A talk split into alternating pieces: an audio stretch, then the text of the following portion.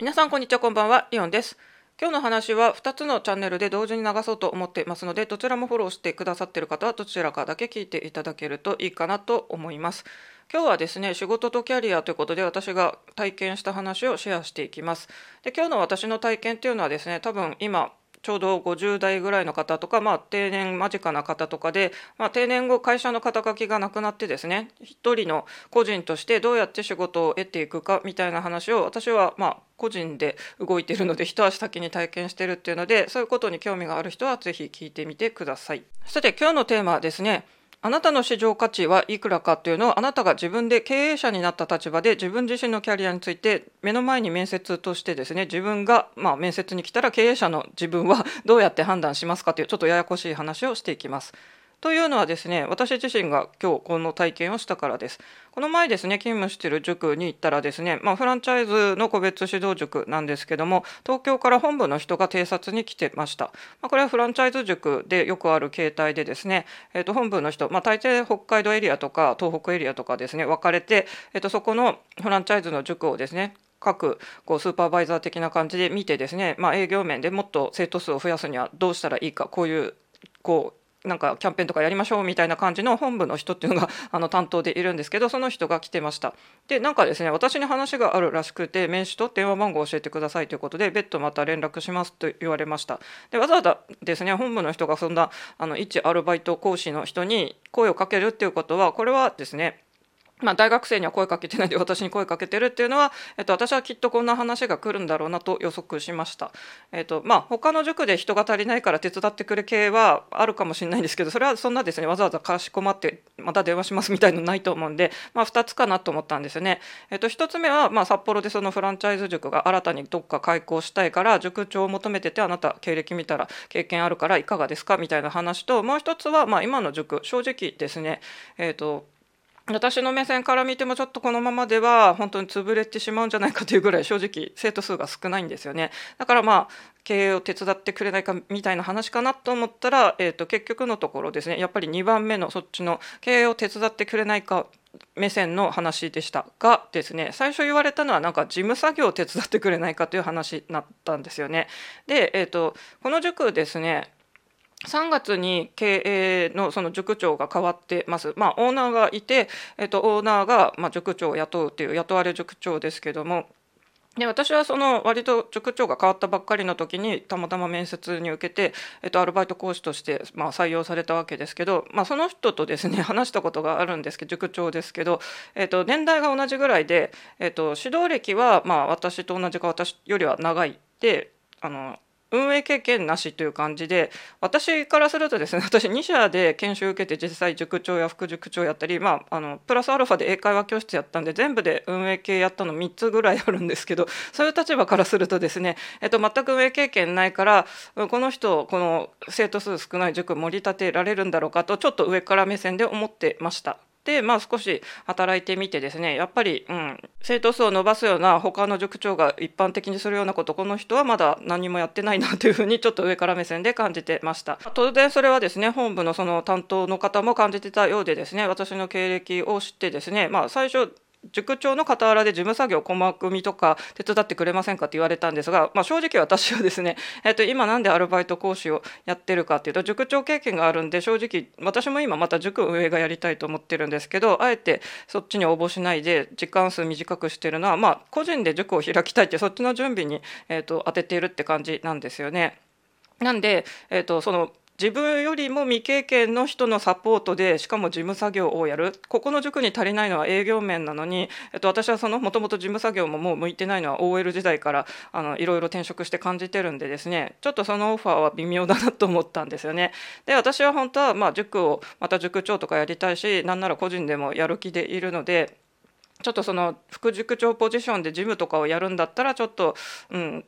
どうかなっていう感じははっきりもう言っちゃったんですよね。やっぱりこのこちらの考えている思いとですね向こうの雇う側の思いが一致しないとですねうまくいかないっていうのは本当私は他でもたくさん経験したのであのこっちもですね、えー、希望を伝えてみました。まあ、そんなやり取りの中でですね実はあの春に春季講習とかでちょこっと教えてた生徒さんがですねあの4月はちょっとお休みしますって言ってたんですけど、えーと、その生徒さんまたあの5月から始まるのかなと思ってたんですが実はまだずっと休んでたんですけどなんと裏側ではですねもともとあのちょっと男性恐怖症な目がある女の子の生徒さんでで私とはですね私はオタク趣味で漫画アニメが好きでですね、えっと、今の生徒さんって本当漫画アニメ好きでイラストとかデジタルで描いてる子がすごい女の子めちゃくちゃ多いんですよ。で私もちょこっとデジタル絵とかも描くんでそこら辺の話をディープにオタク的にできるっていうんで結構もう初対面から仲良くなったんですよねでその生徒さんいつもおとなしかったんであんななんか笑ってる声初めて聞きましたみたいに塾長からも言われてました。ということでですねえっと、復学するかどうかっていうのは実は結構揉めてたらしくて最終的に私がまた指導するんだったらやります要は私じゃなきゃあのやめますって言ったらしいんですよね 本部にも。なんで、えっと、私が引き受けてくれてよかったっていうので6月からまた復帰って話でですねこれはちょっと私もですねもともとここはですね他の塾より時給も低かったしなんと交通費全額出ないって後からしてですねちょっと条件面では非常によろしくないのでですね私もあの早いうちにこれはやめるかもってちょっと考えてたぐらいなんですよ。なのでここでですねやっぱり私はプロ講師としてですね 大学生の初心者の人と同じこの扱いっていうのもちょっとあの不満だったので今回ですねちょっと時給をアップするという交渉をですね早速もうオーナーと本部の人にしてみました。まあ、ちょっとこれはですね来月またその本部の人含めて三者面談しようという話話なんで保留となってますが、まあ、私それ飲んでくれないならやめるぐらいの勢いでいます。さっき言いましたけど他の塾より時給が低いんです。あの塾講師ってですねやっぱり大学生アルバイトとかあと主婦の方で昼間空いてる方とかで結構片手間の仕事でやってる人が多いんですけど私はまあ独身一人暮らしで一人で生計を立てていくんでこのですね他の大学生講師と同じ扱いでかつ時給も他の授業より低いっていうと私にとっては非常に不利な条件なわけですよ。で私をここにつなげておきたいならやっぱりそれをその私のこの経歴とあのその今回は私がいるから一人退塾がこう防げたっていうのでですねやっぱりそこはお金で評価してほしいなっていうので強気で今回時給アップの交渉をしてみました。で改めてですねその書面で文章を書いてみたんですけど結構私やっぱり塾ではですね本当に塾長もしてたりとか、まあ、指導もあの学年も幅広くできるし教科もですね中学校までは5教科全部できるし、まあ、高校は文系英語国語できるしっていうんで、えー、と割と何でも教えれるタイプですしあとは本当にあの東京札幌埼玉から海外までですね 経験豊富だしあとはまあ塾ばっかりずっとやってきた人と違って他の業界も知ってるんでですねキャリア相談とかにもずっと乗ってきたので結構あれ私やっぱり塾業界だと結構いい人材じゃないかと改めて自画自賛したわけなんですよ。じゃあここでですね市場価値っていうのを経営者視点で考えてみようというテーマにのっとってみたいと思います。ここでは自分をちょっとあの二分割してまああのナルトの分身じゃないですけど、えーと、経営者のリオンとあの塾講師として求人応募してきたリオンとちょっと2つに分けてみます。じゃあ経営者リオンとしてですねあの塾講師経験が豊富なリオン求人に応募してきたリオンがいたとしてまあその時ですね自分の経営の補佐みたいな人経験者が欲しいっていうならなんかラッキーな人ですよねそれはなんか補佐として置いときたいですがただ普通に大学生講師が欲しい時になんか大学生より経験もあるんだからちょっと時給もアップさせてくださいよみたいないうことを言ってるんだったら人件費もかかるしあとはなんかそういう別に大学生でこと住むことをですね社会人のそういうなんか知識が逆にあったりしてやりにくくなりそうな場合だったら落ちると思います。私これ本当に今回春にですねいくつか受けてみて、まあ、今回私が受かったのはやっぱりですね人が足りないっていうのもあって女の先生も少ないっていうのがあって受かってますけどもう一つですね私と経歴そっくりな人が塾経営してる人がいたんですね。世代も同じ男性でまあ、札幌生まれで東京の塾で勤務経験がある。その経験を、まあ、あの差別化として札幌に戻ってきて、えっと、東京での塾でがっちりやってきました。なので東京とかのことも詳しいですよみたいな感じだったんですよ。で私はそこでですねやっぱり他の大学生よりは経験もあるし塾長経験もあるんで少しはあのなんか上のポジションとかが欲しい的なことを赤裸々に語ってみたんですがあのそこの塾ではさっき言ったように大学生のアルバイトがただ単に安く雇いたいっていう感じだったんで別にですね補佐役がいらなかったんで私はそこは落ちたんですよねでも分かるんですよ私も自分で経営者だったらですね自分と似たような経歴で結構できそうな人来たら逆にですねうまく使いこなせないどころかあの逆になんかいろいろ生意気なことを言ってきてしまいそうでですねとうざくなると思うんですよね。という感じであの経経営者視点で見たらあなたは退職とかしたりした時ですね。あとは今突然リストラとかになって、えっと、何も会社の肩書きがなくなった時にですねどこか、えっと、経験を生かせるようなところに、まあ、バイトだろうが何だろうが受けに行った時にですねどのように評価されるかって逆に考えたことってあるでしょうか？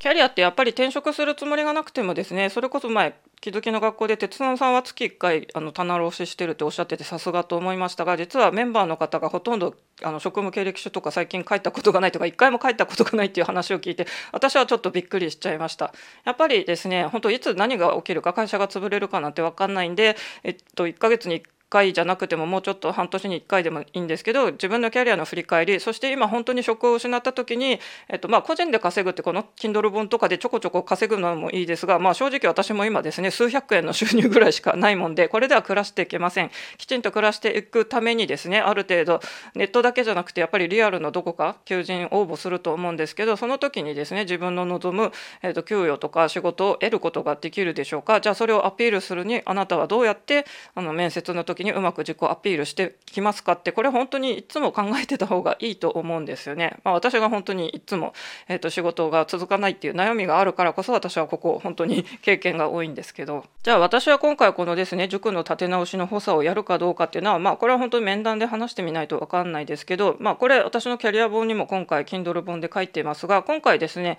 傷つきやすいのに刺激を求める人たちというですねあの紙の本すでに出版されてる本を、えー、と結構引用してるんで今回ですね HSS 型 HSP の4つの特性というのをちょっと取り上げます。1、スリルと冒険の追求。2、経験または新規性の追求。3、脱抑制。で、4、退屈しやすさ、秋っぽさ。で、HSS 型 HSP ってなんかこの退屈しやすさ、秋っぽさとかがすごいあのピックアップされたり、あとはこの冒険の追求とかでなんか刺激がないとダメだよみたいに言われてますが、私はこの本を読んでビビビときたのはですね、3の脱抑制です。実はですね、私はこれが強いがために会社勤めがなかなかうまくいかなかったんだって、改めてこの本で分かったんですけど、まあ、要は押さえつけられることを嫌う因子。だからですね理不尽な命令とか、まあ、上司のやり方とか会社の古い飲酒に従いっていうのが本当にダメなタイプなんですよね。正直私がですね塾長をやって塾を運営してようがやっぱり本部の人もいるしオーナーもいるしということでですねどうしても自分の思うように完全にできるわけではないっていうのがあって、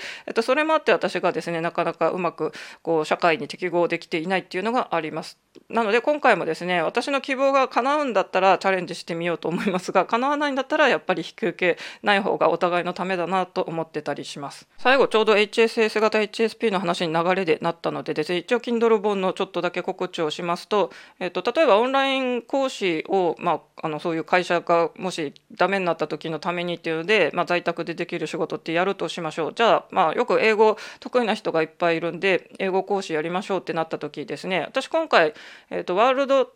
トークとカフェトークのあのオンラインの講師の採用の話。これは私は合格と不合格とどっちもあのあったんでですねその体験談を本の中で書いていますけども、えーとカフェトークの方はそこまで経歴を求めてませんでしたが、まあ、それでも未経験の人はまあちょっと苦しいかもしれませんが、えっと、カフェトークの方はですね完全に確か3年のあの講師経験がないとダメってなってます。なんで英語がただ喋れますよっていうだけではあのすぐにオンラインの仕事こういうプラットフォーム利用っていうのもすぐにできるわけじゃないっていうんで、まあ、本当にガチで自信ある人はですねもうプラットフォームを利用しないところで自分でホームページとかで、まあ、顧客を募集するなりそういう経験なくても入れるところを探せばいいんですけど、まあ、なんだかんだ言ってやっぱり経験必要って書いてるところもあるんでですねじゃあどこで経験積むのかって言ったらやっぱり近所のですね英会話教室とかでやっぱり修行をしなきゃいけないわけですよね。じゃあそういう時に、まあ、履歴書と職務経歴書を持ってって採用されるかどうかっていうのも皆さんリアルで本当に一度は考えてみてください。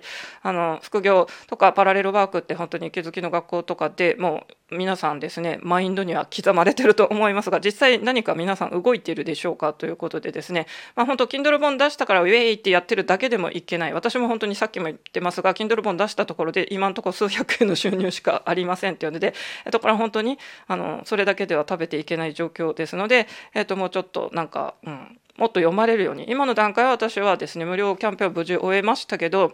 その後、まあ、結局のところ売り上げもですね読まれてる数も全然ストップしちゃってるわけでやっぱりみんなが読みたいっていう本を書かないとここから先伸びないんだなっていうので、まあ、新たなまた第二の壁にぶち当たってるのが正直な話です。結局塾の運営もですねどうやったら生徒さんが来てくれるか保護者の方の気を引くかっていうのでまあやっぱり営業ですよね常に集客営業っていうことなんで私も最近はちょっと Kindle 本のことばっかりずっとですねどんな本が売れるのかってまた次の本の マーケティングのことをずっと考えていましたけども、まあ、塾運営一つにしても同じことが言えるということでですね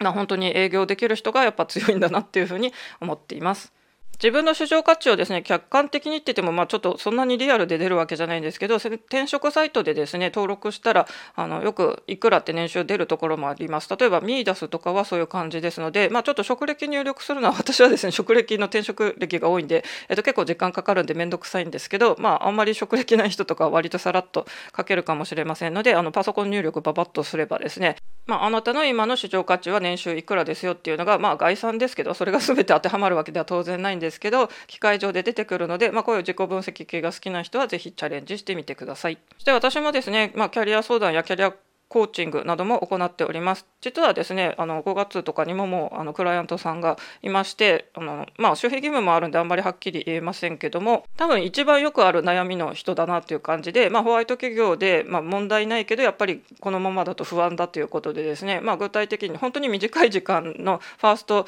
あのカウンセリングみたいな感じだったんで、まあ、私はさっきのミーダスとかで、えー、とまずは自分の年収どうなるかとかあの行動を移してみませんかっていうとこで終わったんですよね。ということで私はそういう感じでキャリアの相談とかあとはですねコーチングも行っておりますので気になる方はですねレターとか TwitterDM などで、えーと、お声がけくださいという宣伝も交えてそして Kindle 本、えーと、さっき HSS 型 HSP の話しましたけども、えーと、さっきの傷つきやすいのに刺激を求める人たちとかも引用しながらですね仕事のことについてちょっと書いてますので興味ある方は、えー、とダウンロードしてくださった方はですねお暇な時はぜひ読んでみてくださいと言いつつ私も皆さん金チャレメンバーの方の本をまだ全部読めてないのが現状ですので、のでえー、とお互いダウンロードした後ちょろちょろと読んでいきましょうというので、えっと、最初にも言いましたが私ちょっと今風邪をひいちゃってて あまり体調も良くなくってですねちょっと最近音楽も全然そういえば弾いてないなって言って弾いてないからちょっと気分が落ち込んでるんだろうかとかまあなんかいろいろありますが、えっと、皆さんですね、えマーケティング目線営業目線でちょっと考えつつ、え音楽や生活も楽しんでいきましょう。ハブファンというわけでそれではまた。